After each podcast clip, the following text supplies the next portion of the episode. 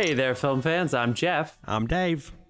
And I'm John, and welcome back to The Love of Cinema, a pod in which we'll challenge one another to discuss movies both new and old with a strictly positive critical eye.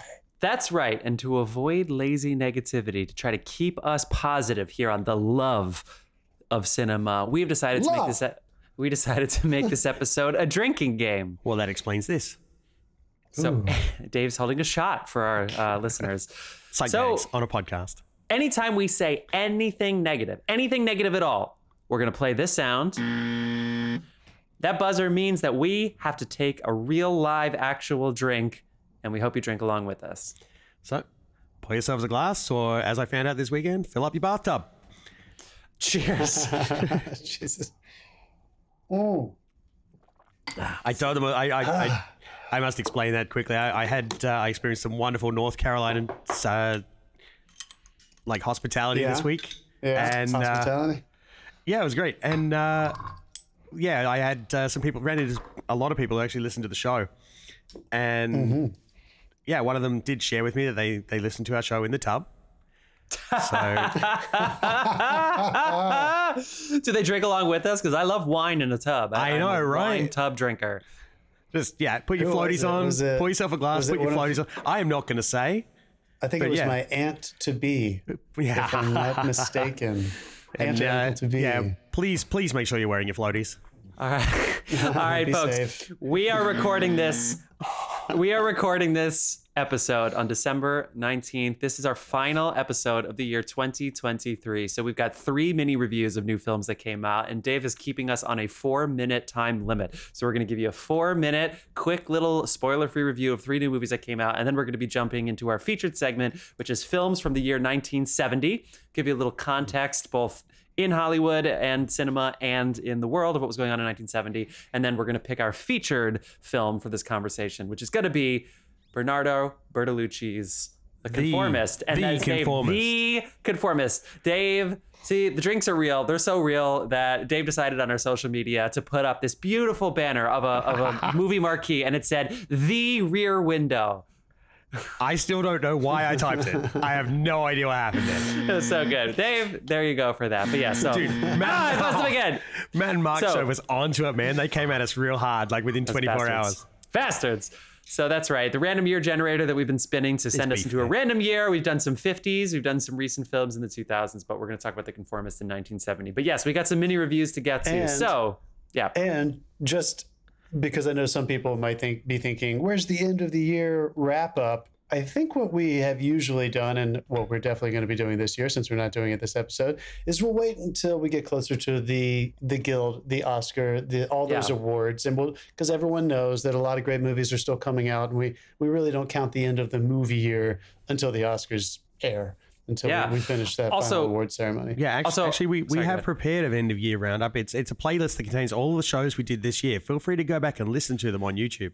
Yes, check out our link tree. Oh my God, thanks, Dave. Yeah, a friend of mine, as I told both of you off um, off air, a friend of mine um, is on the SAG nominating committee. So for everybody out there, um, the nominating committee is a select group of um, members who you have to apply to be in, and they try to give you know uh, different ages and different backgrounds, and different you know um, you know some commercial actors, TV, etc. within the guild to essentially watch all of these films being pushed with all the screeners, and then they're going to narrow it down to a short list, and that's where the rest of the members get. So that way, you know, if you're not going to get any nominations, you don't need to send something out to 30,000 people, but also it's just too much to ask.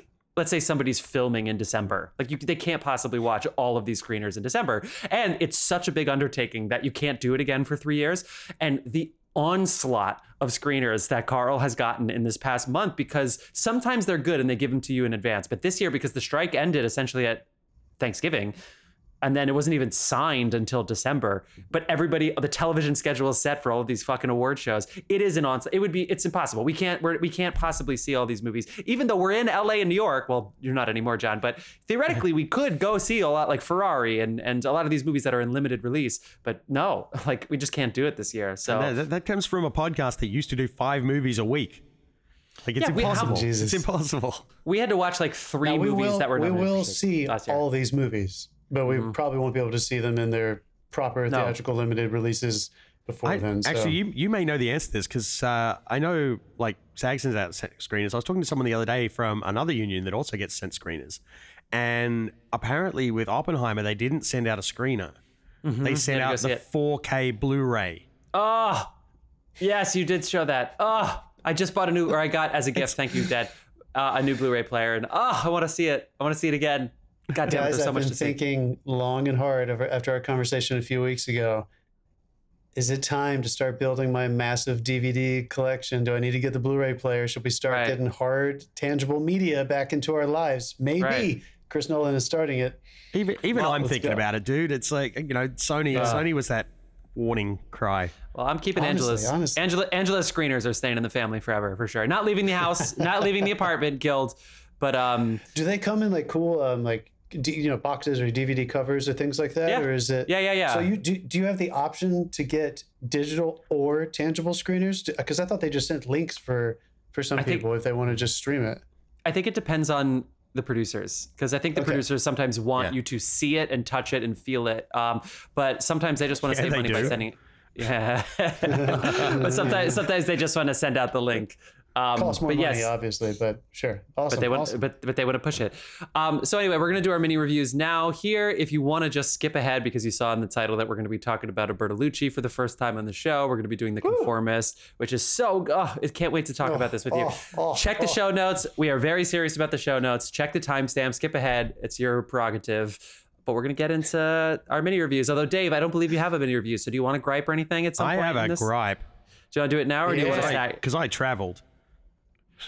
you traveled? Okay, cool. I have some gripes, Here we but I'll save go. for the, I'll save my gripes for the New Year's. Dave, You know hit what? it. I'm going to try and squeeze two in one. What is it with airports? Am I, you know, am I right? Okay, look, you know, you know what? I, I just want to say, like, I, I, I stopped in at uh, a couple of airports this weekend, and if you these, they have these wonderful new things with a power um, supply and a USB charging thing. If you're going to put those in your airport, please fucking maintain them, because Oh, there's yeah. nothing worse work, than going, "Hey, they've They're got for show. charging." No, nothing.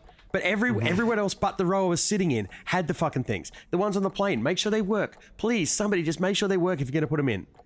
And don't give a also, while we're on the same subject, I'm going to talk about Lyft at LaGuardia Airport because they are Oh, yeah, dropping it's the bad. Mm-hmm. fucking ball, man. We this is the second time in a row I've come in and I've ordered a lift to try and get home, and because I live like eight minutes from LaGuardia, it's easy. You just get a car, off you go. Now. What those Lyft guys don't want to take a ride that's eight, like eight minutes away because they lose their place in the queue. I get it, but don't take my fucking ride. Leave me standing there for six minutes, then cancel it. Then have to wait seven minutes for someone else to take the fucking ride in the cold in December in oh, winter. Oh, yeah. Fuck you, get Lyft, get your shit together. Yeah, and Uber does the same shit, by the way. So I don't know what it is because I think Uber used to like penalize you if you canceled a bunch of times, but I got canceled on like four times in a row once. And Yeah, like, dude, wait a second, did they get canceled? He was so close too. And they're like, we're finding you another driver. I'm like, I don't want another fucking driver. I want that one. That used to happen. a lot. I remember when I first moved there before the the services were pretty good and going up to a yellow cabbie because they have to take you right. You're in this big Yeah. line. Just Yeah, be like, that's where a are we New off York to? City and thing. be like, just going down the road to Astoria, and they're like, God, fucking, da-. you just hear them like cursing Yeah. under their breath. Yeah. Well, that used to be getting home. You would have to get in the car before you would tell them where you were going because Yeah, if you were in I- Astoria, yeah, they didn't feel like yeah. going. I get it, but just don't take the ride. You have the they have the Hey. choice. Don't make me stand there for certain five industries. minutes. No, I If you're a know. wait, if you're a waiter, you get that last table and they're there for an hour. You got to sit with them. You know, if you're a cab driver and this is the ride you get, you got to get it. You know, that's just what you got to do. Anyway, No, That's you're my never gripe. gonna get it. I squeezed All right. two in. I squeezed two in. Sixty All right. seconds. so I saw two, John. We saw one together. Cats in a bathtub. What the fuck are you talking about? What the fuck? Look it up. You're welcome. Okay. Uh, should I look? Is it something I shouldn't look up on corporate Wi-Fi or like? Don't talk about your corporate Wi-Fi. Okay. Yeah. You're All right. freelance, right? Um, let's start Yeah, I'd like with to keep them. John. Why don't we start with Godzilla Plus One, which you saw? We're a week or two past, but it's gonna. I think it's gonna stream well. So hit it. Minus one. Oh, fuck, who cares? It is Godzilla uh, minus one, and I, I just I know you guys can Jeff hear can't me do math. giving me shit. I give. Uh, here we go. It is Takashi uh, Yamazaki. He is the director of this. Now, I think I already mentioned that people were telling me, my brother and a few other people, just kind of randomly were like, "Oh, have you seen this yet?" You know, they, I get texts from people whenever they see movies. Um, all right, here's the mini review that I think is is why people should go see it. And if you can't see it in the theater, I think I think you're still going to be surprised wherever you watch it. This is basically it's the old it's the same company that originally made the old Godzillas, so much so that they own the library which means they own the old sound effects and they own all the music. so Oh, there's a lot of things that are going to feel nostalgic. What is not nostalgic is the way it's filmed and the way it's shot. It is basically like a grounded World War II, post Japan, Tokyo, post firebombing, rubble. It's the city after all the shit has hit the fan. And it's the Japanese culture and country torn apart and living in conflict of what the war meant to them, how they moved past it, the new symbolism of the of this fear of nuclear powers and nuclear war surrounding them. And then it just happens to have this monster catalyst obstacle of Godzilla. Like it, it feels like it's this grounded like period drama. That's almost. some of the best ways you can do this stuff. It really, really works. So of course, there's CGI. You know, whenever he shows up and VFX and everything, of course it's there. But there are so many practically shot scenes with adults speaking to each other about their post-war trauma, their inner conflict, how they move forward as Japanese people, and then the symbolism is just staring you right in the face. But it works. It doesn't. It doesn't feel that way. Um, without giving away too much, the way they use Godzilla and introduce it, her, him, whatever, is still going way back. It's like they reset the clock, so it's a myth again. It's not in the world where he's existed before, uh, which is fun. You get to rediscover Just for the record, I think Godzilla's preferred pronouns are "Oh fuck, it's Godzilla." oh fuck, it's Godzilla. Sure, sure, sure, sure. Uh, and um, the the way they grow the creature and the powers, it's kind of reestablishing what the radiation and you know the, all the fallout kind of did to this creature. So they kind of separate in terms of mythology, and then that mythological being being affected by the radiation, which is cool. And then there's some really gorgeous. Again, I don't want to hmm. say too much, but the way Godzilla's powers are used are very clearly representative of nuclear bombs and it hmm. lands Wow. without pardon the pun the power of the looks on these people's faces seeing that kind of destruction again you know months after the, it's it, it was surprising i was honestly i was genuinely surprised Right. at how how good this movie is uh, and not not because I'm. It's just because it took itself really seriously. I think people should go see it. You probably haven't seen a Japanese movie that's kind of like a, a bigger Japanese movie like this in a while. I think this is a really good representation. I, I would say go see it for sure. It's, it's funny. I actually had a, you know how TikTok sometimes I put clips of stuff up on. I actually had one of those pop up on the TikTok feed, and uh, I was I was like watching it, and in two seconds it had me captivated, and then my wife just ran it like came in and staged an intervention. She's like, turn that off, because it's either going to be it's either going to be pointless and piss you off, or it's going to have spoilers and piss you off. So stop watching that right now. So yeah, I lucky. I'm pretty sure it was heading for a spoiler. Um, It was so awesome, I man. and anyone who's a fan of like the Gareth. Edwards, you know, the reboots that they've done recently, you know, I, I like those too. They're in the right headspace. They're fun. Um, this is so different than that that you can still enjoy both. There's you're, no one's going to be comparing them. I think. Yeah, cool. Anyway, Nice. check it out. Check it out. Beautiful. All right. So now we got two Netflix movies coming up here that you can stream right this very second, unlike Godzilla minus one.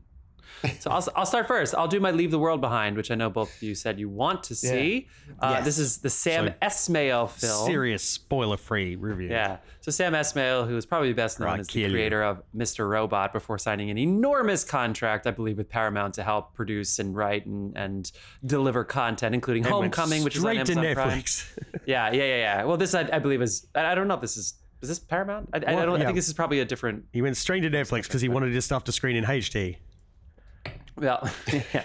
anyway, he also did this film Comet. Anyway, uh, he's married to Emmy Rossum too, which is probably the the greatest part of his um, legacy, I think. And anyway, so he has been working with Julia Roberts a bit, including Homecoming. But he read this book called Leave the World Behind. He made a little bit of adaptation to it, and the general piss. It's not too different from like a Black Mirror type thing, where uh, a hack leads to complete chaos and disorder, uh, while a Manhattan family is in an Airbnb essentially in Long Island. This family is, of course, Ethan Hawke and Julia Roberts are the parents and their two kids who are teenagers. Um, and yeah, they're basically in Long Island and the power goes out, cable, everything is gone. They have no idea what's going on. It sounds like something apocalyptic is happening. Is it other countries at war with them? Um, is it, um, you know, is, are they rogue agents? Who did this hack and just how bad it is? And they're just basically lost. So it is kind of cool that you're out in the wilderness with these folk um, with these folks while this happens. I actually think the best, and and not even more than the trailer, the best pitch for this is just a little scene that Netflix does when you just kind of like linger on it and it just starts playing a scene as the trailer. And it's just a scene where they're on the beach on Long Island and you see this giant like freighter coming towards the beach. And they're basically like, I don't think that ship's stopping. And it gives you that kind of Jurassic Park, you know, 2 vibe. I think I turned that function off on mine. you can do that? Yeah. You can do that. Oh my god. Anyway, um, the re- They can anyway, anyway, I, it's I'm saying all of this. This is all story stuff, but it's very captivating. It's a really good idea, and it's hard to it's hard to like look away. It's hard to take your eye off the ball while this is happening. I think he does a really good job with that. I think my thing with Sam, which he did really well with Mr. Robot, is sometimes I feel like I'm reading the screenplay. I'm not saying I had subtitles on, but I'm just kind of like, this sounds like somebody that reads screenplays for a living. You know what I mean? There is that little bit of an element of like maybe this person watches too many movies, um, and so it's just it's not it's not like people don't talk that way, but it's just kind of like it's a little too filmy in the in the language. However. I think this is a good watch with somebody else because some people are going to want more action. Some people are going to want more story. They're going to want more information. They're going to want more chaos, more apocalypse, more this, more that. And um, I think he thread that needle really well of keeping you incredibly compelled, but also not overplaying any one element of this movie. So I think it's pretty entertaining. Cool. Nice. Nice. Sweet. dude.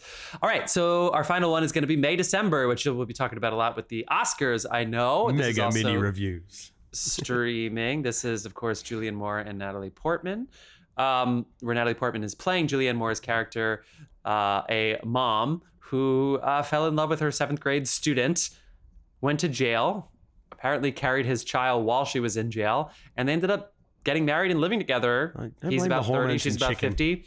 And um, so Natalie Portman spends a week with her uh, to kind of watch and observe her family. John, what do you think of May December? I thought it's, it's a Todd Haynes film. Uh, it feels like a Todd Haynes film.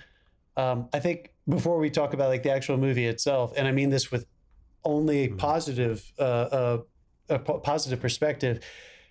This is the kind of movie that for a long time, for the past like 10 or 15 years, had a lot of trouble being made and released. It's a smaller budget. There are some recognizable faces, but it's not a change your life kind of movie. It's not this gigantic commercial, big, you know, gi- wide audience appeal kind of thing.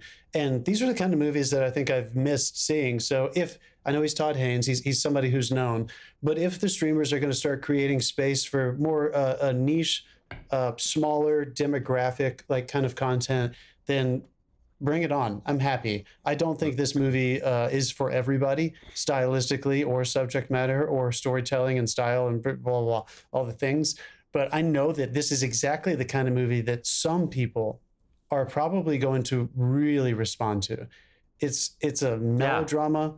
Yeah. It has a rem. It's reminiscent of some older classic filmmakers that he's super inspired by, like Douglas Sirk. Um, there's a, a there's a way that they speak to each other, like a style in the language and in the writing here that kind of different than what you were probably saying with Sam. Feels like really intentional and in terms of like it's supposed to be affected, and the fact that there's a literally a storyteller, an actor in the bunch, kind of gives it this performative edge that really lends itself to to the melodrama, to that kind of form. Um, I also just I don't feel like I was I was never in a in a in a again in an interesting way I was never overwhelmed emotionally even though this is a really taboo subject. Uh, Right. It felt No, like no it way. was uh, almost like a pedestrian, like a very casual nature to the storytelling. So that in contrast to that melodramatic style, kind of gave it this really unusual. I, I can't don't, don't know if I've ever seen a movie like this. It's set in like modern times. Um, so I thought it was really fascinating. I'm really glad I got to see it. And I hope that they start greenlighting more pieces like this because this story belonged in that time period, in, in that uh, length, that runtime. I mean, was, If was there a reason for this story to be told? Uh, just because an artist wanted to tell it. You know what I mean? Okay, Like, yeah. I just, I'm just, I'm just trying to find it, finding it hard to reconcile the subject matter with like, Oh, well, should, um, it, should that have been clenching your pearls, you little Yeah, bitch. Dave. You know what I mean? Like, Yeah, I'm buzzing You know I Dave. mean? I'm buzzing Dave on the this. Fuck off yeah. it, dude. Who fucking cares about you? But to your point, I'm glad that I'm glad that it, it needed to exist in this little in this short runtime. If they had sat down with him and he was unknown, they would have been like, "Great, can you stretch it into a miniseries?" And like it, it wasn't supposed to be that. No. You're in, you're out. It's the story. mean- we know what it is. We get there. We watch these characters. We're out of it. It washes over you with its style, and you can go on with your life. And Shorter than I've an hour and Continued 57, thinking yeah. about it. Well, yeah, and also Less than and- two hours. and also that um you know wh- wh- where do you where do you cut it off you know what i mean because you, when you do episodes you have to have a beginning Usually middle and end of each 17. They're, they're not legal before then. Fucking Dave, man. Jesus Christ Almighty. Although there was a really good scene where they're casting the boy, and obviously Natalie Portman's basically like he's not attractive enough because like the the, the mom has to. You know, anyway, it's it's a really interesting way they do it. I agree. What do you think, John, about the way it looks? It looks very like it was shot on film in like the early 2000s. Like it almost looks like a Dawson's Creek or like a not even Desperate Housewives. It, it has like this matte kind of look to it. Um, that I feel like every movie now just almost looks too clean, almost looks too pretty and too clear. You know, this didn't. I feel like this had a haze over it, which which also added this little extra element with that melodramatic music that almost felt like the Californians music was about to cut on soon. Absolutely, dude. No, I completely agree. It almost, it literally almost had that. Um, what's that optical? Um, you know what they used to put on day for like old movie stars. Jesus Christ, what can I remember? Diffusers? Just to make it, yeah, diffuse. To make it really, f- yeah, yeah. White diffusion Um, usually for for the, that melty skin tone. Kind of like the starlets, yeah, yeah, yeah, Yeah. to make them look Yeah. really soft around the edges. And if you it- couldn't afford yes, those yeah. those five hundred dollar filters, it was Vaseline on the lens. You know what? Sure, you, sure. You know what else? Great Todd, vignettes. Todd Haynes did something really good too, where um, Natalie Portman shows up at this house. That's sort of like how this gets kicked off. Um, we don't know much about Natalie Portman playing Julianne Moore. Like we get way more information about Julianne Moore, and we don't really know what. Because you would think that Natalie Portman would be our in, even though she's the actress and she's observing and all that kind of stuff. She, there's no judgment, but there's also no her, like who the character is. We get it very slowly over time with some some phone calls um, and some things in private moments. But for the most part, it's really interesting that they're clearly being careful with one another while also trying to be revealing. And there's this tension between them, and I don't really know what what Natalie Portman. I don't know what she thinks or feels, which is not her job as the actor. I'll, I'll repeat, but anyway, it's just really fascinating the way they did that. Well, in a way, it was kind of fun because it successfully going like what exactly what you're saying. I feel like it kind of, Dave, what you were saying, and I think what everyone's thinking: what the fuck is up with that subject matter, and what the fuck is up with this angle of our protagonist being someone who's trying to find empathy within it. It ends up kind of deconstructing both of those things, so that by the end of it, you very gently are kind of like, I'm not really sure whose side I'm on anymore, how I feel about this um, this uh, this issue, and it, only because of the the distance that Julianne Moore and the young man she's married with kind of go to in confronting the past a little bit without giving too much away. Um, it's it's it's good, man. It's good. I, again, I don't know if it's going to knock anybody's socks off. It's not that kind of movie. It's not supposed to be. Mm, no. It definitely doesn't hit you in the gut. It doesn't exploit the taboo of it, so you're not like on the edge of your seat all the time. It's very No. casual, but it there was something very very effective about it. Yeah. I don't know what else. You're, to you I mean, but we should be clear. You're also very aware that 13's too young. this isn't like course. this isn't like 17 and 22 like the the young history teacher and the student, which is not okay. I'm not saying it's okay, but this is very clearly a middle a, a, Well, a remember young when middle this- aged woman. I remember when this 13-year-old. happened. Like I remember when right. it was in the tabloids and everything. This is very, very popular in America. And it didn't happen too far away from from my state. Like it got covered. I remember all about this. Thirty Rock does a real funny spin on this with uh, Susan Sarandon and um, uh, Judah. Uh, Judah Friedlander. yeah, yeah, and they have a real, like I've heard this take has been taken so many times. Anyway, anyway, it was good. I think you guys, should- I think anyone who is a, a real movie watcher, a real movie lover, you're not, you don't, if you don't take a chance on movies all the time, you might be like, I don't know if that was a crazy, gripping enough story for me to have taken two hours. But uh, first, first of all, fuck that. Start watching movies again. But if you love movies, I think it's worth sitting down and just just watch. Yeah. I also I want to make one tiny update to leave the world behind, which is important, which is Mahershala Ali's character and his daughter show up at the house that uh, Julia Roberts and Ethan Hawke's character are at. So there is tension among the. It's not just the family. That adds some. Who are they? Who do you trust? There is that element in there too. I, I shouldn't I shouldn't ignore that because that's Cool. important. All right. Okay. We should All get right, into this do it. film. All right, we'll do our next segment, 1970, the year, what was going on, and then our featured conversation about the conformists. You ready to rock? Yeah. Let's rock. Let's fucking go. So 1970, what is the highest grossing movie according to both Wikipedia and the numbers? So the two most important sites in the world, of course. What is the highest grossing movie from 1970? The highest grossing movie. I don't Oh know. I oh was God. drunk when we looked at the list. I'm gonna Yes, you guess with the rear window. That's the list. I'm gonna go. Love Story. Love Story is number one. The Love Story. Hey, John nailed it. The Love Story. Aww. Um, number two was Airport, which um, That was is gonna the, be my second airport. guess. Yes. Yep. Fuck yeah. the airport, which is credited as in, um, sort of inventing or creating or popularizing the disaster movie genre and won Helen Hayes an Oscar for supporting actress. That's right. Patton comes in at number four, right behind MASH. At number three, Robert Altman's MASH. So huge movies here. You got Woodstock here at number five. This is two years after the famous festival. You got Little Big Man at number six. Tora, Tora, Tora at number seven. Ryan's Daughter at eight. Catch 22 at nine. And The Owl and the Pussycat. Catch 22 is, of course, a Mike Nichols film. Depending, some lists will have the Aristocats in there which is cool.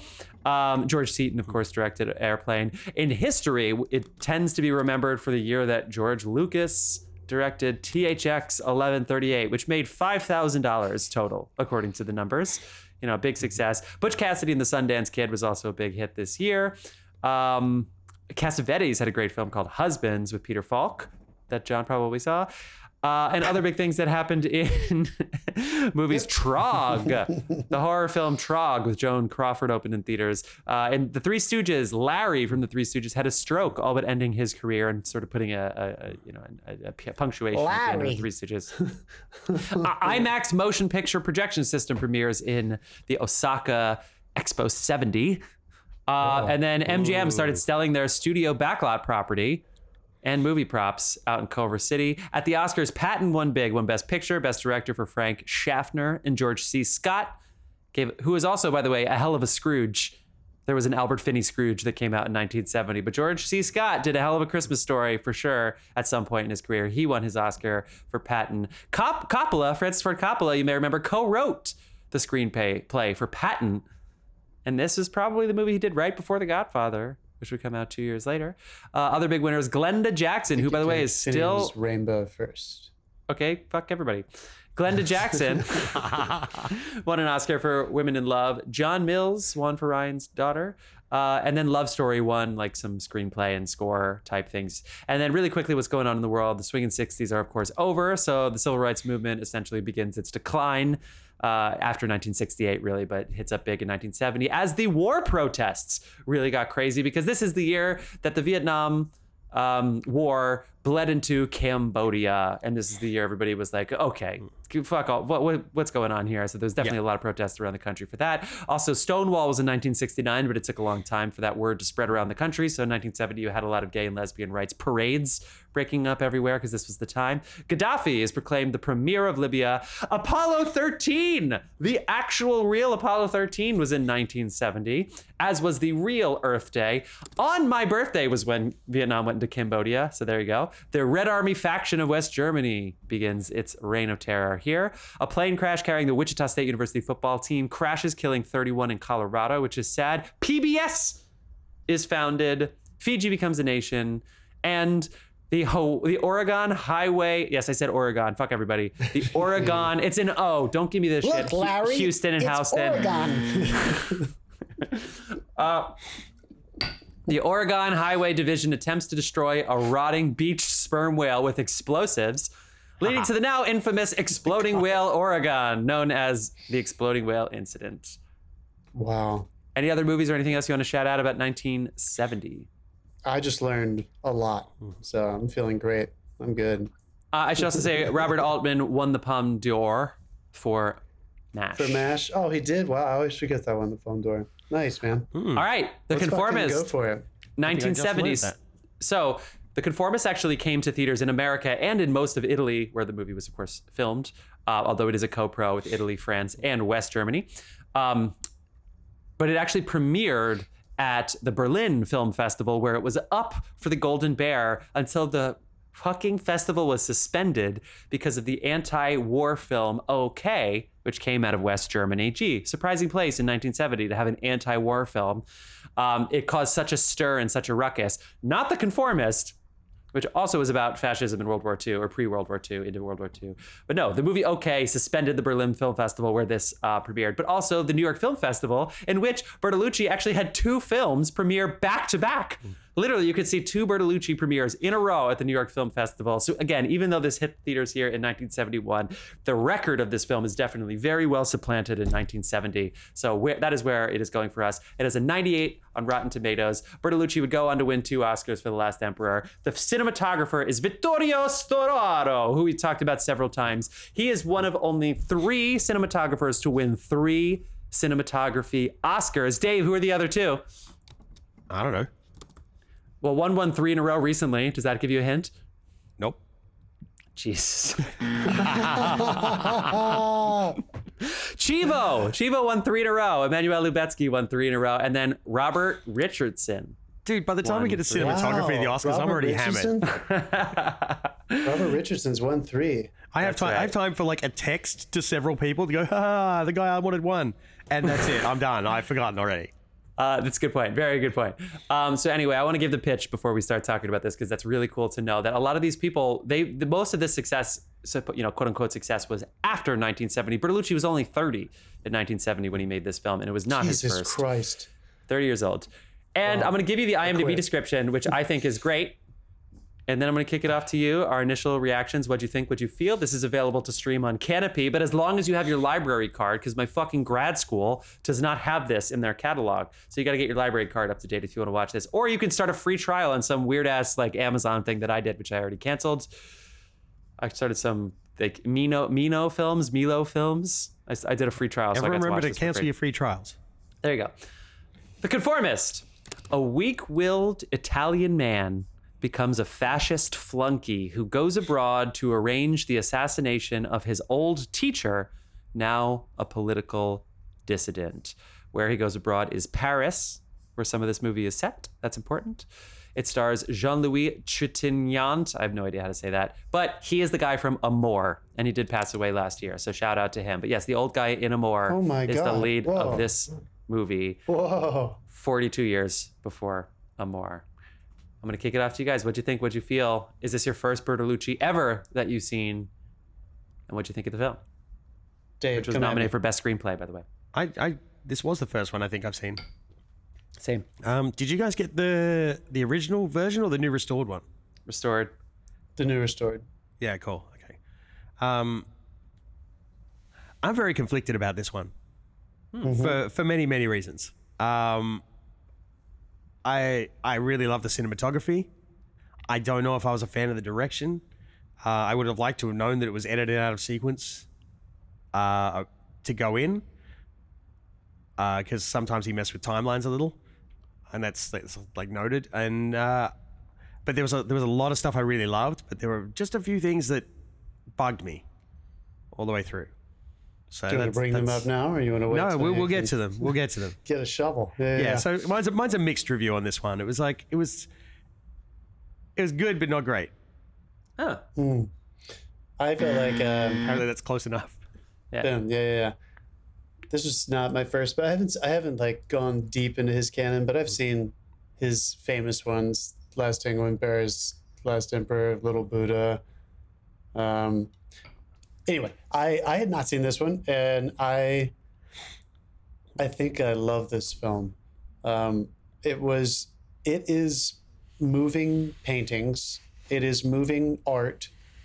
It is not set in like it is not supposed i don't think it's supposed to be experienced as though it is in any way realistic um, there are certain aspects and certain moments in the scenarios that are realistic and that are or, or at least so close to realistic and talking about a time period when fascism was on the rise in italy and germany that you can believe the reality of what they're showing you.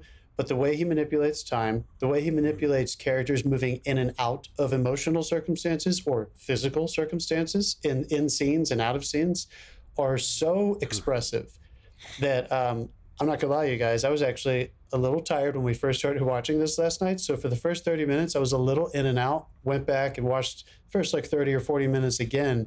And already in that little rewatch I did, this movie is like an onion I think I need to see this movie like three more times. And because it's just so expressive, and I don't think it's supposed to be something where it's A, B, C, D, like there is so much more to gain from it. Like you said, Dave, once you know more about how the story is told, like once Yeah. I realized, not realized, you realize it when it's happening, but the way that this whole thing is framed within a flashback or a series of flashbacks, that didn't come across quite as hard to me the first time I was watching it. Um, and Well, that- that, that's- doesn't really Funny you should say That- that because it was once I realized what was going on, I settled in and enjoyed the rest. That- That's why it's mixed for Yeah. me. which is, you know, I think it's part of the expression. Um, didn't want to point directly at that, but Yeah. ultimately looking back, I agree with you. I mean, the opening scene, once you realize, like, oh my God, once you realize the emotional circumstances he has going into that, getting picked up and going to fulfill his duty, you're like, holy shit, this whole thing is tainted by that. And again, once I started re- th- rethinking and starting to see how many times she appears differently before mm-hmm. you see her in her final circumstance.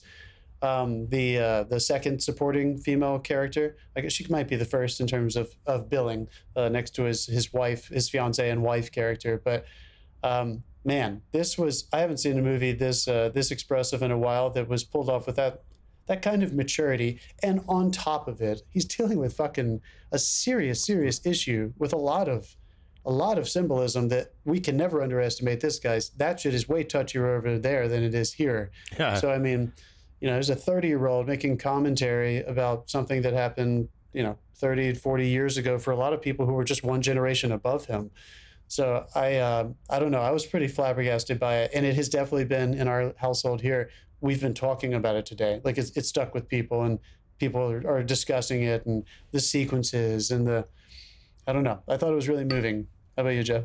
I, I agree wholeheartedly in the sense that it's like it's not like I was watching it being like this is awesome, but there were so many things where I was like, wait, because I thought the scene work was so good. It obviously looked really good. It was confusing in a in a but not in a way that was like took me out of it. It was kind of like, wait, wh- what was that opening scene? Was that different? Or is this, you know, like why did that segue to the flashback? Why did we do the flashback there? Um, how is he happy? Is he unhappy? Is he a killer? Is he good at his job? Is he bad at his job? There were a lot of these kinds of questions, which again, I think I kind of knew early on. I almost wish this could be a rewatch before the conversation, but um, I think ultimately there are two scenes. One of which is the the last scene, of course. There are Oh two scenes where I'm like, "Holy shit, this is obviously great," and I'm compelled. The other one's the confession scene, and I like it's it, there's a lot of chauviny in this, you know. So like I, I kind of I I've- I've been told by a lot of uh, women in my life like I don't get the fascination with The Godfather. It's just like a men film, and I'm kind of like, but it's so good. But I get it because you know there's there's definitely like a chauvinist you know lilt to this. Uh, I, I'm sure it's true to the time, but that doesn't necessarily make it an easier pill to swallow. And the culture. I think Italy yes, is still totally You know, totally. Um, where there's this love of beauty in women, but in a way that is sort of beneath, you know, this I this these. Anyway, yes, that. So that is, I understand, difficult. You know, the nagging woman that he's obviously not in love with, but the way that it's handled is very brilliant, and it seems judgment free. But you can also tell that this is like an anti-war director in there. Um, I, I don't know. I just I I was so I'm so intrigued by it too that it's like I am compelled to watch it again. I'm glad you said that, and I think I'll just counter or or second what you're saying and counter this Italian movie that has some chauvinistic, you know, tendencies and qualities. For me, works beautifully because the character is in inner conflict about his sexuality and his masculinity, True. which I think is fulfilled at the very end. So the fact hmm. that there's also, I think, I think Bertolucci, who was a fucking poet for a long time, I think he was commenting on that exact issue this isn't the sincerity of the godfather saying yeah you know we treat women this way and and I, I think he was kind of making a point to say this man and his effort to assimilate to a normal life is treating is treating women this way uh, when he actually might not even be attracted to women like i feel Right. like there was something really really really poignant about that um, i don't know Dave, I want to hear the things that were that were frustrating to you, but um, I also just want to clarify, Jeff. I'm going to throw one more sequence in there because it's probably the most famous sequence. I assume when you said the end, you literally meant the end, like the epilogue section where he goes and accuses his blind Yeah. friend. Yeah. yeah. I mean that's Uses everyone. The assassination, though, holy Yeah. crap! Yeah. in the woods, in the car, the the filmmaking was like I was exploding. Like I, Yeah. just couldn't believe how I love- beautiful it was. Also, a, a stabbing circle has to be one of the most brutal ways to go. A stabbing. Oh yeah. circle. Also, did you not think this? Why is everybody so bad at stabbing? You know, like I, I don't know. Is it just? I know it's not like that easy of a thing. Dude, I think like, it's messy business. And why were they taking it's- turns? Like, here we go. Yep, I'll come in. uh, yeah, It was exactly. like swooping What birds. was that though? When they came out Yeah. of the woods, and uh, this was, I couldn't help but the, the the visuals are unbelievable. But this is uh, still mixing in mono. Uh, sound design wasn't quite what it was, but the way they lit the echoes of those gunshots ring through the woods. Oh, yeah.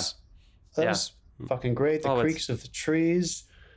Oh my god, I thought that was just and the look on her face. And I, I'll just you know we're spoilers, whatever. I just want to go ahead and open this discussion up because it became really. I was thinking about it this morning, and it became more and more true for me last night when I was watching those first like, thirty minutes or so. Do you guys think that she was a spy? And if she was, whose side was she on? I don't. his, his his wife. I, I don't I- either. No, but no, no, not his wife. The the blonde. oh, sorry. The the professor's yeah, yeah, wife. I that- meant. No, Um, I, I think she knew that what he was there for, and she was trying to convince him not to by seducing him. because we see her two other times.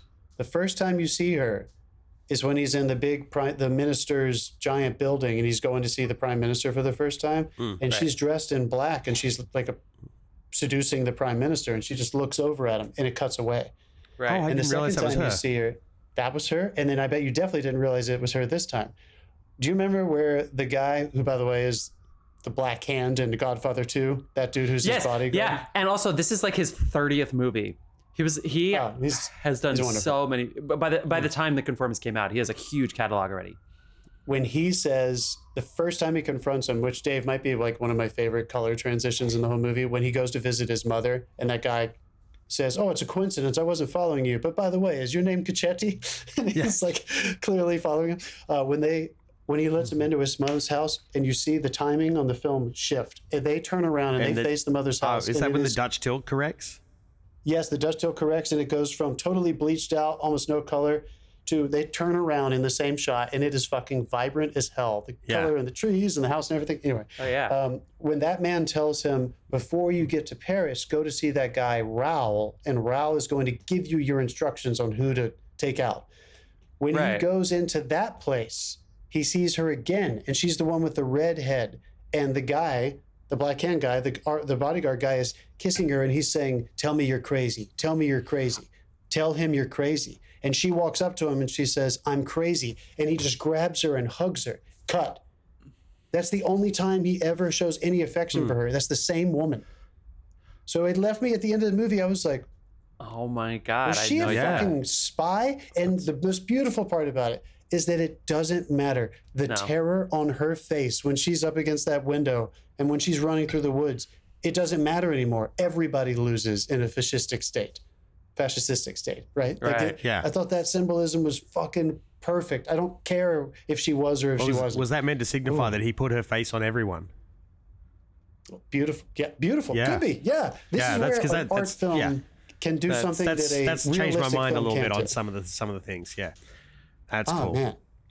But Dave, t- yeah, tell us what were some of the other things that were kind of like, Well, eh, I mean, before I go, near, let's talk about the cinematography a little because fuck, they chose some wonderful locations. Yeah. Um, those sweeping tracking shots that introduce scene elements, big fan. Love those. If you can get a track that's like 30 foot long, go for it. awesome. Uh, I, I, it, it reminded me a lot of uh, some Vietnamese cinema that I've seen. Uh, there's a film called Scent of Green Papaya.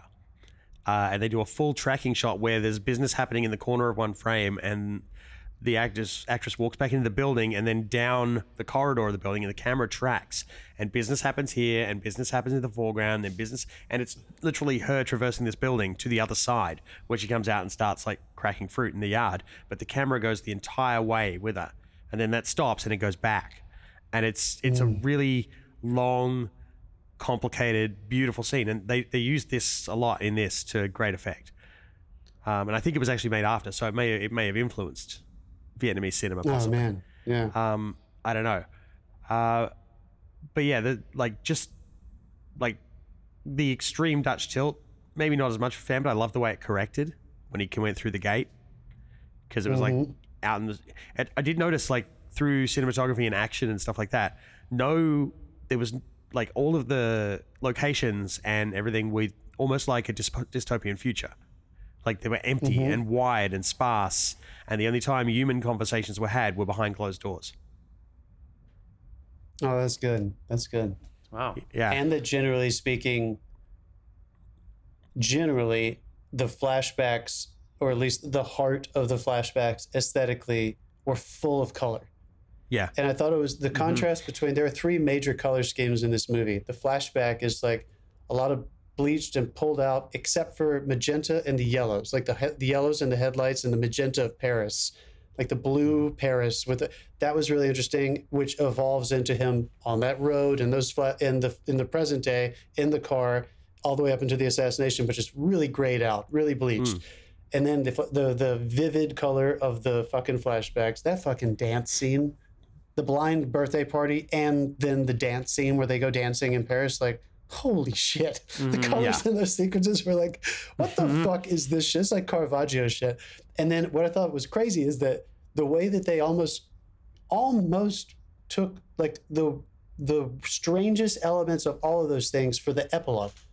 After the assassination, two years later, when he's got the kid and stuff, and the the, the fascist government has fallen and the way they kept some of the magenta and yellow aspects but they introduced some like green and then there we went back to that red we finally land on him when he's trapped in his his choices by the end of the movie Yeah. i thought that some how the fuck they got back there was was crazy to me. green is was definitely move. green is definitely the color of uncertainty.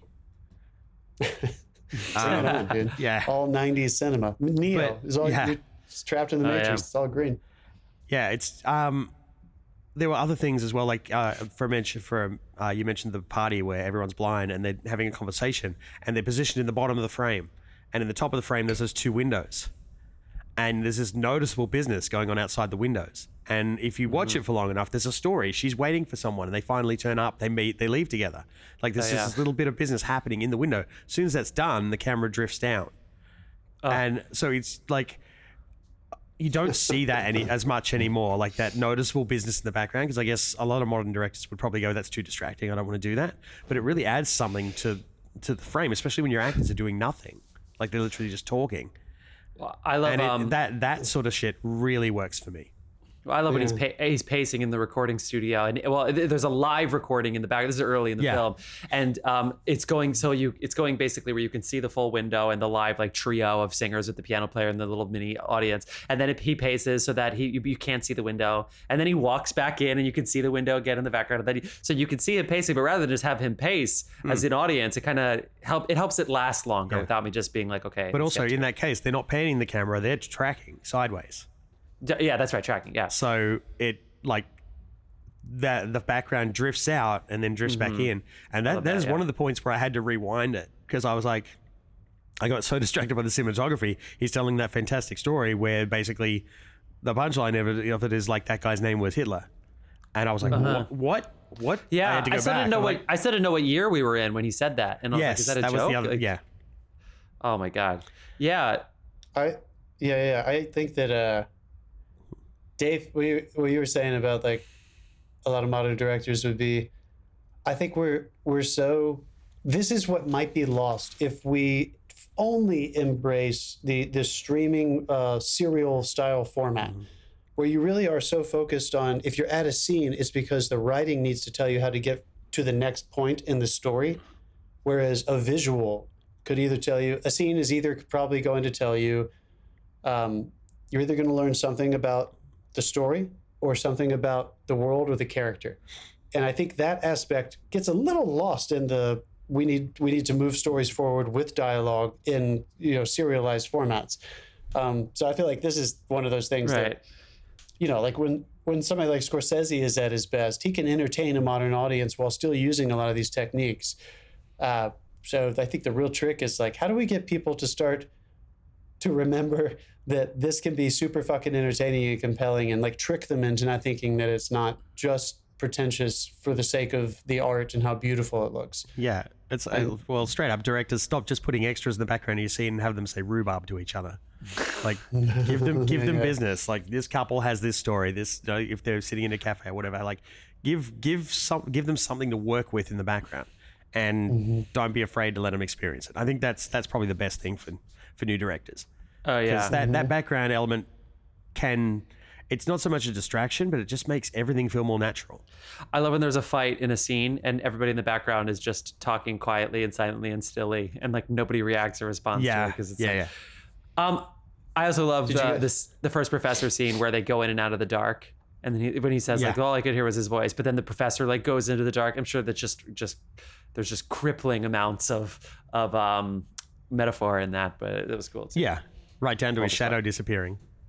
yeah. That, I mean, all yeah, you got to do is, don't you feel like a lot of it is just having the courage to, to do that? You know, when Gordon Willis was shooting Godfather, Dave's favorite movie, they were so upset because they couldn't see so many so many people were in these shadows. But like, it kind of Buzzy started to lying. feel like, yeah, yeah. look great at my Kinda TV. started to, it just started to feel like it just starts to feel like the language. This guy also start Storaro also shot Apocalypse Now, and that Well, I mean, wonderful famous from scene where the light bulb is swinging past Yeah. Brando, and he's Oh, yeah. in and out of total darkness, and From a modern perspective, Edgar Wright, Scott Pilgrim, which is my favorite movie in the world.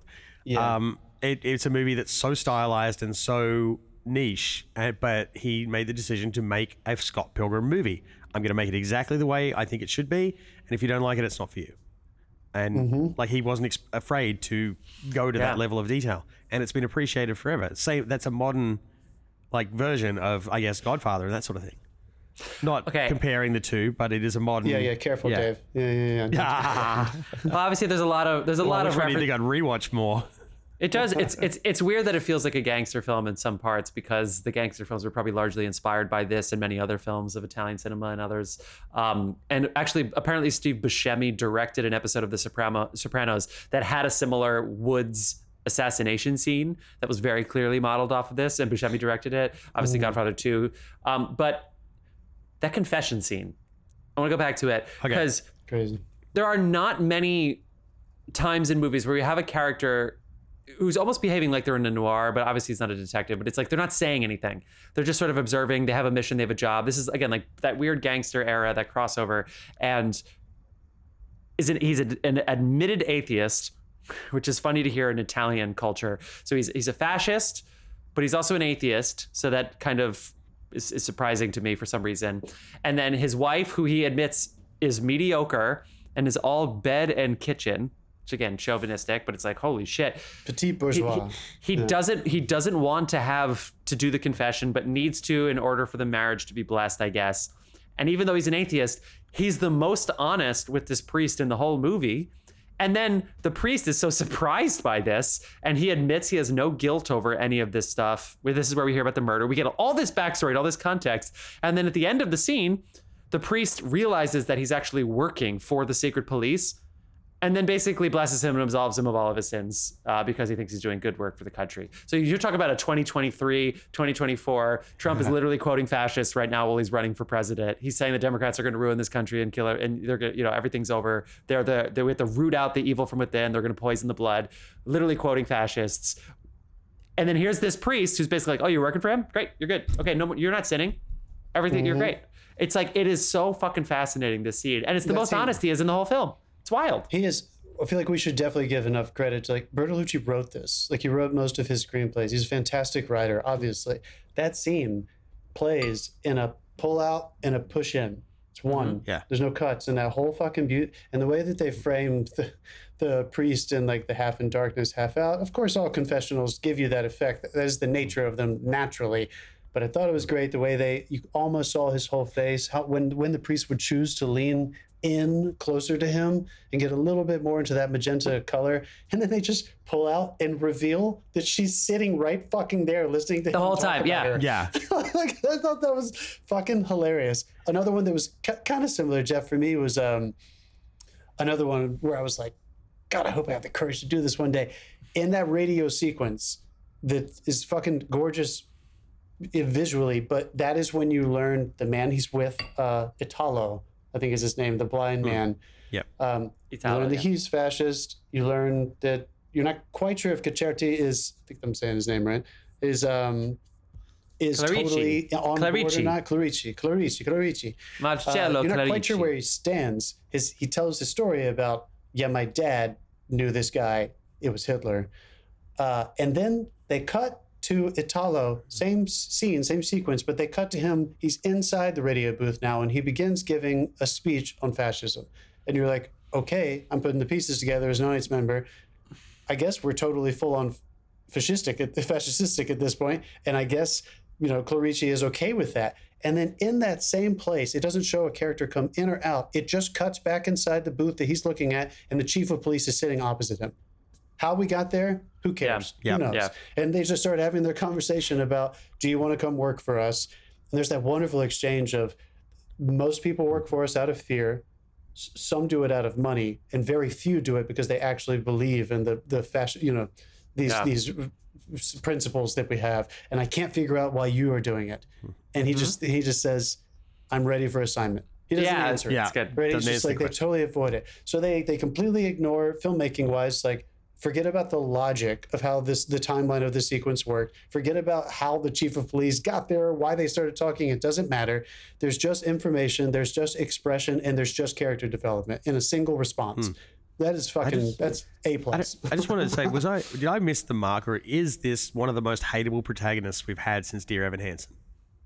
Jared Oh Hansen, come on! No, I thought this guy was. I thought I thought this guy was. I hated him. I know it what you mean, but Dave, I, I hated Dave, him, but I hated him with a fiery passion. It was great. It was a reaction. It was But I've often, uh, God, I'm going to be, oh my God, I want to try to say this as carefully as possible. Where do you place your empathy and understanding of a people who were victims of a government with that kind of power? That did, you know, that at a time hmm. when there was no anti movement against the Nazis hmm. once they got to power. There wasn't like a secret I, Did, I didn't. I didn't hate him because he was a fascist. I just hated him because he was a dick. You just thought he was a dick. I, I just thought he was like a. I mean, he was a fucking yuppie. You know what I mean? He was Mm-hmm. rich. I think that was when they finally showed you that like he had a lot of these issues for himself because he was m- molested as a child. We can't take away from Yeah. that. By the way, did you see uh, our friend Mark from the Mark Matt and Mark movie podcast? that fucking character, the chauffeur, when he shook his hair out. Oh my god, are you talking? Wait, you're talking about Oh, um, what's the guy's name? It's Lino uh. Lino. Oh yeah, Le- Lino. oh, my God, Mark, that's I Now, really- so see, now I have funny. to, now I have to find that frame, screenshot it, and put it up on the on the YouTube. He's so skinny. He looks just. Oh, Oh my my god, that God. cracked me up, dude. But um, yeah, he's like, I'm looking at this guy Pierre Clementi now. It's so funny. but he's pushing against like his. He like hated himself because he was so fucking rich and privileged. He desperately wanted to be like a normal person. You know, I just thought that was um, there was something so so interesting about that, but also like I know what you mean, Dave. That there's something like very. It's easy to judge It somebody didn't, who it that didn't take a, of well, it didn't take away from the film. It, it just made him an interesting protagonist because I hated him. Yeah. All right. Well, I don't. I don't think I hated him. I think if I, I hated him, I, I kept waiting for him to- trouble watching it. Yeah. No, I, know. well maybe that's why I had a bit of trouble watching it. But uh, no, I, just I just hated the guy. I don't know if I hated him either, but yeah, you you knew that he wasn't a likable person in real life. Yeah. How about that? Can we say that? Like, I was very conscious of like he's an anti-hero for sure. Yeah. If there had been a version of this movie where it was a leader of the resistance, white hat, hero all the way, I think this would have been really boring. Just because Yeah. there would have been no nuance to like navigating those behind the scenes issues. I mean, the fact that this is an entire story with the fucking titular, you know, the conformist, and it's about somebody just kind of going through the motions of being a service, a civil service member t- to an extent within that fa- fascist government. Yeah. That is crazy. Like, I can't believe he was able to make this movie. Hmm. it's just, we saw the man in the high tower and things like that. You know, Right. even stories like that are like more heightened, and there's a there's a point of view against fascism in that movie. Whereas I feel like we had to kind of like we had to kind of go along with the ride here and kind of start pulling apart the layers before you realize human beings are the we're prop we're possibly the most dangerous creatures because we are so malleable I I think mean, it's his probably about it. switch- Yeah. The most dangerous game, Zodiac. You know. Yeah. I just, I Yeah, just sure, like, sure. there were a couple of things in there as well. Like I, like, I just want to touch on the fact that the misogyny did piss me off a little bit. Um, like Mm-hmm. that, that old chestnut where you just grab a woman's head and plant one on her, and that's all she needs to fall in love with you, and then that's uh, everything's well after that. It's like that's not Uh-huh. true, fellas. Uh, it's gonna get you kicked in the nuts, and you deserve it. Uh-huh. Um, but the one that I really drew the line that made me feel borderline uncomfortable, and I get it, Europeans deal with this stuff differently. Um, but when she tells him about the uncle or the lawyer that Um, Uncle Perpuzio. yeah uh, when she was 15 and they then proceed to reenact They reenact it. Yeah, it's fucking as the weird. consummation yeah. of their marriage and i'm like this is really uncomfortable and Yeah. weird and I was, I was like and that was I the think it's supposed to be. I don't Do you- yeah, think of they were course. like high well, five. fuck- Everyone's gonna fucking, love this. Fucking success. like fucking I success. mean, My wife got I up was and left super the room, uncomfortable. man. She was done. Well, there's also this like masochism, obviously, that the guy has because he's not really in love with women. Although he's in love with the he, he he's he's in love with beauty, I suppose, but he's not. It doesn't seem like he, he's toggling with whether or not he's actually sexually attracted to women. And so, for some reason, this power story is like the one that drives him sexually. There, there's a friend's joke where this is Andrew's gonna laugh. The when when Chandler has the the Santa suit. And Monica's like, "Can you wait to turn that in?" He's like, Did "Really? dress up as Santa? No." then it's okay. yeah, I mean, honestly. But in this case, it's did your dad dress up as Santa? No. Oh fuck. All right, we'll forget it. Dave, I mean, of course, of course, with our, you know, with our perspective now, like, of course, uh, one hundred percent, I agree. Like, if anybody did that in a realism account today, Yeah. fucked up, not just today, at any, Yeah. at any point in time, but just to, within this world of art film, looking back, I'm very fascinated that they made his first interaction with her in her new world, blonde wife or, or girlfriend to the professor, that his first interaction with her intimately was like forcing himself upon her like that. And then Yeah. right afterwards, Yeah. that's when she starts acknowledging you saw through me and please don't say anything because i'm scared and i don't know what i'm more scared of you Mm. or what's happening to these countries and so again the actual act maybe the expression of using the forced sex was was fucked up objectively but i was Right. very interested that he somehow like had to force himself back into her perspective to make her realize fuck he knows he knows all of my past he saw me in multiple scenarios and now he knows that i might be lying right now or at least that's how that's a possibility hmm. Yeah. So it's- I mean, yeah, I mean, the fact that he has seen her three times before and like she's a possibly a spy did was 'Cause- lost all right, was how about- lost on me at that point. But yeah, I just I think I think the one that sexually bothered me more than that one actually, which is- that's terrible. I'm not qualifying it. Forcing yourself Yeah. is terrible. But when she was at the ballet studio and she And he, yeah. yells at him so that everyone could hear her yelling at him through the mm-hmm. walls, Yeah. and then she she confesses like I'm I don't know what to do and I'm scared with what you're going to do. Please don't hurt him. Please don't hurt us. And then she just strips down and fucks him. I was like, what the fuck is happening? Which again made me think this woman is a femme fatale. I like she, I feel like did they she's, actually have I sex think at that she's point? Because he only it. held her. I don't. Yeah. I mean, it's again. This is don't one of those. I'm wondering, one did of he those ever movies- have sex with her? This is one of those I movies where a lot. Yeah. This is one of those movies where a lot is implied. So even like obviously the quote unquote murder, which comes back later, but like you sit there and be like, did he even shoot at that guy? You know, there's a lot of that. Dude, this is this is the 70s. If they were fucking, you saw him fucking. it looks like a duck who walks like a duck. Yeah, yeah, yeah, yeah. But there, there were there were a lot of times where it was like, eh, like even the the one time where they were fully clothed on the bed. Yeah, maybe they didn't fuck. Maybe it was just him being like soft, and he's like, "Wait, I'm not attracted to you." Uh, it's like that moment in Bedazzled when Brendan Fraser is like, "I'm not gay. Yep, I'm gay. There's, I'm gay." How Um, the fuck did we get it to bedazzled? all right, I'll buzz myself. Uh, but um, Oscar winner Brendan Fraser. but in this particular moment in the ballet studio, and I'm not necessarily saying it wasn't chauvinistic, but it did seem like she had a desperation where she probably was a spy, but she understood she was on the losing side here. And so therefore she needed to be dissident. And maybe she did have feelings for him. Maybe she, I, I don't know. It's, it's still going to take another viewing or two to unpack that. Right. But it almost seemed like she was showing her nudity as a plea. I'll give you myself if it means sparing him, even Yeah. though she's not going to end up with him, or just like that's don't how let I us die. it. That's and, that's exactly and how. not Plea like or- and a plea or like the like the power move like because if she did know him as a prostitute in the past that was implied that we never Yeah. really see maybe she also knew he can't finish like he can't he won't be he's i'm gonna have him completely if i ex, if i expose myself and expose his weakness again then i have power over him in a way i don't know i don't know Yeah, and This maybe that made me think maybe that was between them in that last. And I'm glad she didn't say his name. I'm mm. glad it was just like a yell in the car at the very end of her Oh. life. Oh God, the look on her Yeah. face. This also, not to get too Oedipal here, but that sequence when he goes home, coming off of what we're saying about his his sexual implications and interactions with this woman, the moment when he's home with his mom, of course he goes up and he's like, "I don't want to see you half naked. Cover yourself." And she's like, "I had a dream that you sat here and kissed me." And he kisses her on the forehead. Nothing like crazy, weird, sexual.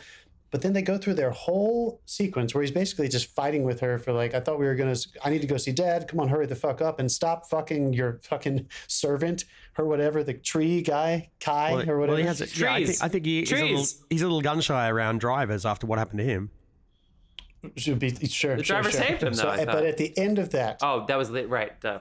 at the end of that sequence is one of the most beautiful shot moments in the whole movie. But it, this whole sequence builds to him like finally like, all right, mom, hurry the fuck up and get inside the car. I don't know where Kai is because his bodyguard guy from Godfather 2 beat the hell out of him. Might, may have killed him. I don't know. And then she finally gets in the car and basically it's not a pointless exchange, but she's basically like, "Where is he?" And he's like, "I don't know. I looked everywhere for him. What do you want from me? Hurry up, get in the car." They she gets in the car, and then it cuts to that incredible low tracking shot across the leaves and Kurosawa style. The wind is going Yeah. fucking nuts, and the leaves Dude, are I- going all over the place. I straight up went, "Who, get out who of put the, the car?" yeah. I was like, "Who put the fucking movie in Kurosawa mode?" Yeah. Honestly, they did, and they just literally get out of the car and walk back toward the house. Yeah, it's funny. And then they cut into the the institution where their dad is. So That's there's a part of me scene. that wondered, like, whatever weird, fucked up sexual energy thing was happening between him and his mother in that car. We go away from the car and see this. The earth is going nuts, and then they walk out together. I don't know. I'm not saying Yeah. they had sex or anything, Well, but and- it was weird. There was mm. something strange. That like, why did they go to such effort? To cut away from the car Yeah. and show the wind going nuts in that shot, just for them to walk out of a car. The Leaves know, it is Godfather like too, as well. I, I was wondering, were they like hiding the body? Like, was she under the car? Like, I, I didn't, because that happened. I feel like a body just got disappeared during that sequence. So again, that's why I kind of mean like, there's implied. Is it a memory piece? Because there's that flashback. Like, yeah, there are a lot. You know, even the kid, the beatings with the boy, you don't really see it. The stabbings, you know, they do a good job of like putting some people in the foreground, so you don't quite see it as clearly as you should or you would Mm-hmm. now. I took it that neither of them could drive the car. Oh, That's, what I, I basically Yeah. was like, well, then we there's nowhere for us to go. We need to go find our. Wait, our so guy. Ma- Manganiello can't drive the car, or he doesn't before that? I don't think so. no, he, he, has can. a but driver. I don't think sh- she doesn't know that he's his driver Yeah, I see. That's the I first see. time those guys met, and I don't know. Oh, right, sure- right. Anyway, I it was just, just, okay, I just, I just want to point out. I just, I just want to point out one thing. In the uh, the Dutch tilt section where he's walking down the street and there's the car almost following him, and he, he walks past the fence and the dog is barking like the fence. Yeah. Did anybody hear someone say meow like a cat yeah, in the it room? was him. Yeah. They literally I thought it was said him too. meow. I think it's him pretending to be a cat when he's like walking past the dog. I think he was, Okay, like, thank God, because at first I was like, did they? Was that an actual fucking sound effect? Someone saying meow like they were a cat? You know what? Because it, it didn't Because of play well for me, and I was like, I, I expect, of- I expect that out of Monty Python, not this. Because of the weird Italian code where they were not allowed to record production sound, where everything was dubbed for years and years and years. The soundtracks are dreamlike in a sense. Like you're really not sure who's talking or where their voices are coming from. Oh yeah, it's so funny. What what's making noise? Anyway, man. I also love the shot where the guy like right to camera basically was like musica. That oh, was- Oh yeah. there was a Before the lot of blind weird birthday shit. party. Yeah, it's so it just but it looked like he was staring at the camera. This movie, I need like six more watches of this. I don't know. I can't do it now. Every time, we, every time we bring something up, it go, the watch count goes up. Also, is this where snitches get stitches come from? You know what we call that? A snitch. And I was like, really? Last two. And it says you're a worm. I mean, come on, guys. This this movie's something. I, I got to see it again. Dave, It is pretty remarkable. leading our buzz count. You know what? Dave's all bed and kitchen. Jesus. All right. I think I think we've talked this down. Oh god. Dave, our resident uncle. But no, I can't make that's terrible. That's terrible. Um, although it is, it is very interesting that the the lady who plays Julia, Stefania Sandrelli, um, she got in a very serious relationship when she was 16 with somebody who was 28, uh, and she had her first kid at 18 with him when he was 30. Um, and that was before this movie. So it is very interesting that uh, I'm not saying that her characters have a parallel to incest or anything like that, but um, the the youthful thing, it's it's an education that I'm glad we don't do anymore, of course. But it's I wonder I wonder if Bertolucci knew that when he cast her. Hmm. Very possible. Because you know these directors back Things- then were fucked, different. they were fucked up back then. They did shit like that. Yeah. She was like a sex sure. icon when she was like 15 because that's how weird things were in the 60s. And anyway, very interesting. What a way of The finishing out our segment. Are you kidding me? Uh, Britney Spears, uh, every fucking pop singer that has ever yes, fucking yes, yes. lived. We, Yes, we do it yes. here. But- Let's but not in- be too puritanical. No, I know, I know, I know. In- In film, you know, like the Blue Lagoon and all those stories that you hear, Romeo and Juliet. Um, Yeah, yeah. Okay, We keep it to VH1. All right, let's do it. that's right. all right, people. We're gonna be taking a little bit of a break. We're, so we're gonna do what you've been watching. Are we are we still gonna spin, or do you think our first week back is gonna be catching up on some of these films, guys? No, let's let's say air we- it out. I say we spin it. All right, we're gonna spin. Yeah, we're why not spin. spin it? All right, let's do it. In the wheel. Back to the 1900s.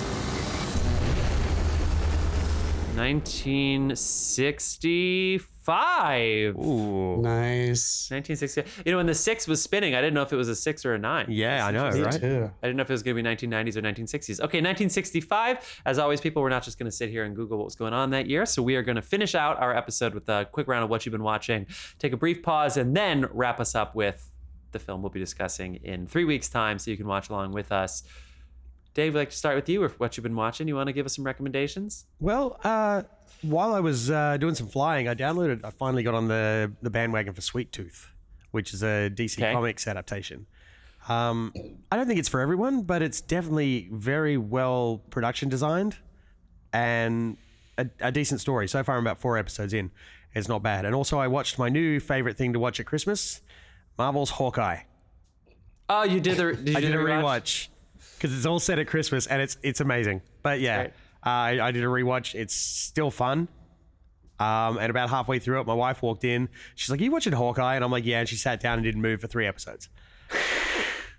Nice. It was it All was fun. right. We we just kicked back and watched Hawkeye on the couch. John? I uh, re- we rewatched um, The Holiday, uh, Mm-hmm. and we did. Um, God, we did one more, and I can't fucking remember. But yeah, The Holiday, Nancy Meyers. Maybe you've heard of it. Heard of it. Touching- I watched it touching recently. little so, yeah. film. Yeah, yeah, pretty good. How about you? You could just, you can, ju- I can just feel the money in that movie. It's just, every Nancy Meyers movie, there nobody doesn't have money in the Nancy Meyers movie. They're all loaded, loaded. uh, I've seen a couple things. I saw Past Lives last night. Past Lives. Oh, You, had Um, already, you had already seen it, though, right? No, why would I see that? Oh, well, because I was raving about it. I know. I watched it yesterday for the first time. Did you like it? I liked it a lot. I'm not going to rave about it as much as you, I don't think. I love the tension in Okay. it. Um, I think the scene in the middle with the two, with the, the husband wife, where the husband was basically explaining who he is in the story, I, that lo- I, lo- I that lost me a little bit. I don't know why. I, I just Mm. I was kind of like, ah, I get it, but it felt like a writer writing, and I just didn't. Felt the I writing? know. Yeah, sure, sure, sure. Um, but yeah. but and, and I liked it. I don't know. Angela and I had some good conver- Is that me? Fuck. Yep. Angela had some good conversation about. Uh, I mean, it's weird, you know. She's married and she has a husband, and here's this guy that's clearly like come here to be. It's just like an awkward situation. I love the awkwardness. I'm like, yeah, let's let's go. Um, but yeah, anyway, it's it was very simple and is a good it was a good indie film for sure. I don't think it's the best movie of the year, but it was very very touching, very moving, and I felt the tension. Um, I started Monarch. I started Monarch Legacy of Monsters, and I love that I've you know all the Godzilla content coming out at once is pretty fun. But I, I have really enjoyed what I've seen so far. it's so We diverse finished the- and different too. um, I we watched most of the first season of You. I guess we watched a lot of stuff this week. 'cause I'd never seen You before. Angela liked it, so we watched a decent amount of that, and I like it. I like it. It's I've cool. never seen it either. Me And then either. of co- and then of course, we finished The Crown. ah, Oh, I still haven't seen it yet. Oh God, I'm so excited. Part two, so excited. Yeah. Um, I won't say anything about it. I, I love it. I think I probably would have ended it a little differently, but you know, every, everybody's going to say that. It's, Peter Morgan knows how to end his own series. Um, Yeah. I love what they did with I William. mean, they're pretty they're pretty fixed in the ending. Um, Well, I mean, but it, the story's not, you know, it's sort of like 2007 when they decided to end the series. And so I'll just say I, I think she walks back in the room in my version. That's all I'll say. You don't know what that means. I think she walks back in the room, and I don't need the blatant nostalgia. I think they are they'd already layered it on enough. I, I don't know. I would have done it a little differently. That's all. Um, But but I love I, I love so much of it. I love so much of it, and they did. They, That's they, a series that I, I can't wait to rewatch binge that entire series. it's really It's fantastic. remarkable to just An episode would end, and we'd be like, "This is fucking fantastic." I know everybody loves Succession, but this is this really has been like a gold standard of, of television for the past six years. I thought I think especially fantastic. for Netflix. Hmm. I think it's one of their best shows they've made since, dare I say, House of Cards. I mean, very know, Game of. I mean, popular to say that, but very very Game of Thrones like where you have your episode of the week, but then it all fits into this larger story. And then they had to break it for Diana, where they had like a four episode arc. They had a six episode. You know, they did they had to mix it up a little bit, but like you still have this episode is this, but it fits into the timeline and the narrative, and it tells the big. I, I it's a very oniony, very like a lot of concentric circles every episode, and it's fantastic. I just think it's I think it was awesome. All right. nice. Um, we're going to take a two second break here, people, so we can talk about what we're going to be watching in a couple weeks, and um, then we'll finish out our episode. So stay with us for a minute. Let's do it.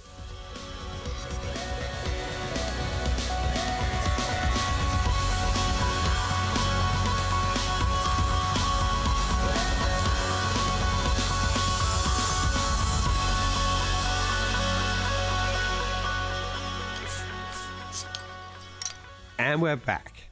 All right, we're back. We're We've decided 1965. What a year. That We was a hard. That was a hard contest.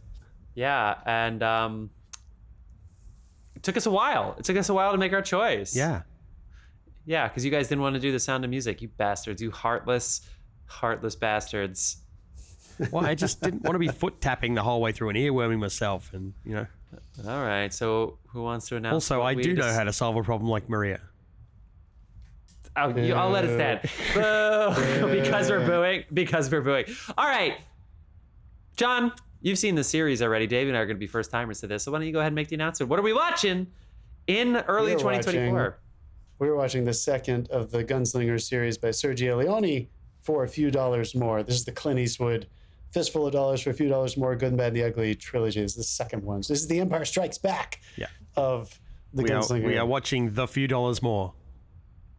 Fuck you, dude. A few That joke is dollars. Speaking more. of dead horses, um, do you guys remember um, when pretty recently when um, the shadow of the dog, the face of the dog, the fucking dog, the eye of the dog? what was, that, called? I was trying to remember the, name of that the other night too. Do you remember when Sam Elliott was basically like, because it was a homosexual story, which, by the way, not the first homosexual love story, that they were like, whoa, this doesn't look like those American westerns from the past. And it's like, yeah, remember when westerns were not made in Oh, America? the way of the dog. Yes, that's right. The way of the dog. Anyway, here we are back in Italy no, for this. the way of the dog. Is that what it's called? No, get, wait, no, it's not the way of the dog. The shadow of the dog, the eye of the dog, the power of the dog. The shit. The vi- the vista, the I was, vista. I was just making a doggy style joke. I just, just Get the fuck out of here. Oh my god, what is the name of that movie, you guys? The Power of the Dog. Was it the power of the dog? Yes, yes, Power of the Dog. What the fuck? Power of the dog, way of the fist. That movie probably should have won Best Picture, and here we are, not remembering. Are you saying that uh, Clint. Eastwood and all the men in this movie are super flamboyant and down to clown? Is that what you're? Is that what you're implying? Wow. It's lonely he on does- the plane. He does team up with the fellow gunslinger. Uh, just you know, we'll see. yeah, We'll the see. log line of this movie exists in some satirical porn, without a doubt, probably multiple. But Clint is the man as usual, the man, the myth, the legend in these That's movies. I promise you guys, we're gonna have a good time. Everybody should watch at home. It's a rental. Get ready Yeah. to talk to us about it. It's gonna be fun. And this is way before that is this on Columbine AMC stuff that Plus he as well. did. It's AMC Plus too, isn't it? Right? It's AMC Plus AMC Plus. Yeah. and Cinemax, right? All right, That was fun, you guys. watch We're along with taking time off. Have a good Yeah, holiday. have two weeks to watch it at home because we're not going to be back until second week of January, I think. Yeah, somewhere. Right. Yeah, Yeah, somewhere yeah. in there. So happy All right, holidays. friends. Happy New holidays. Year's. This was Happy fun. News. What a great year. What a year. See you soon, All film right, fans. Have fun.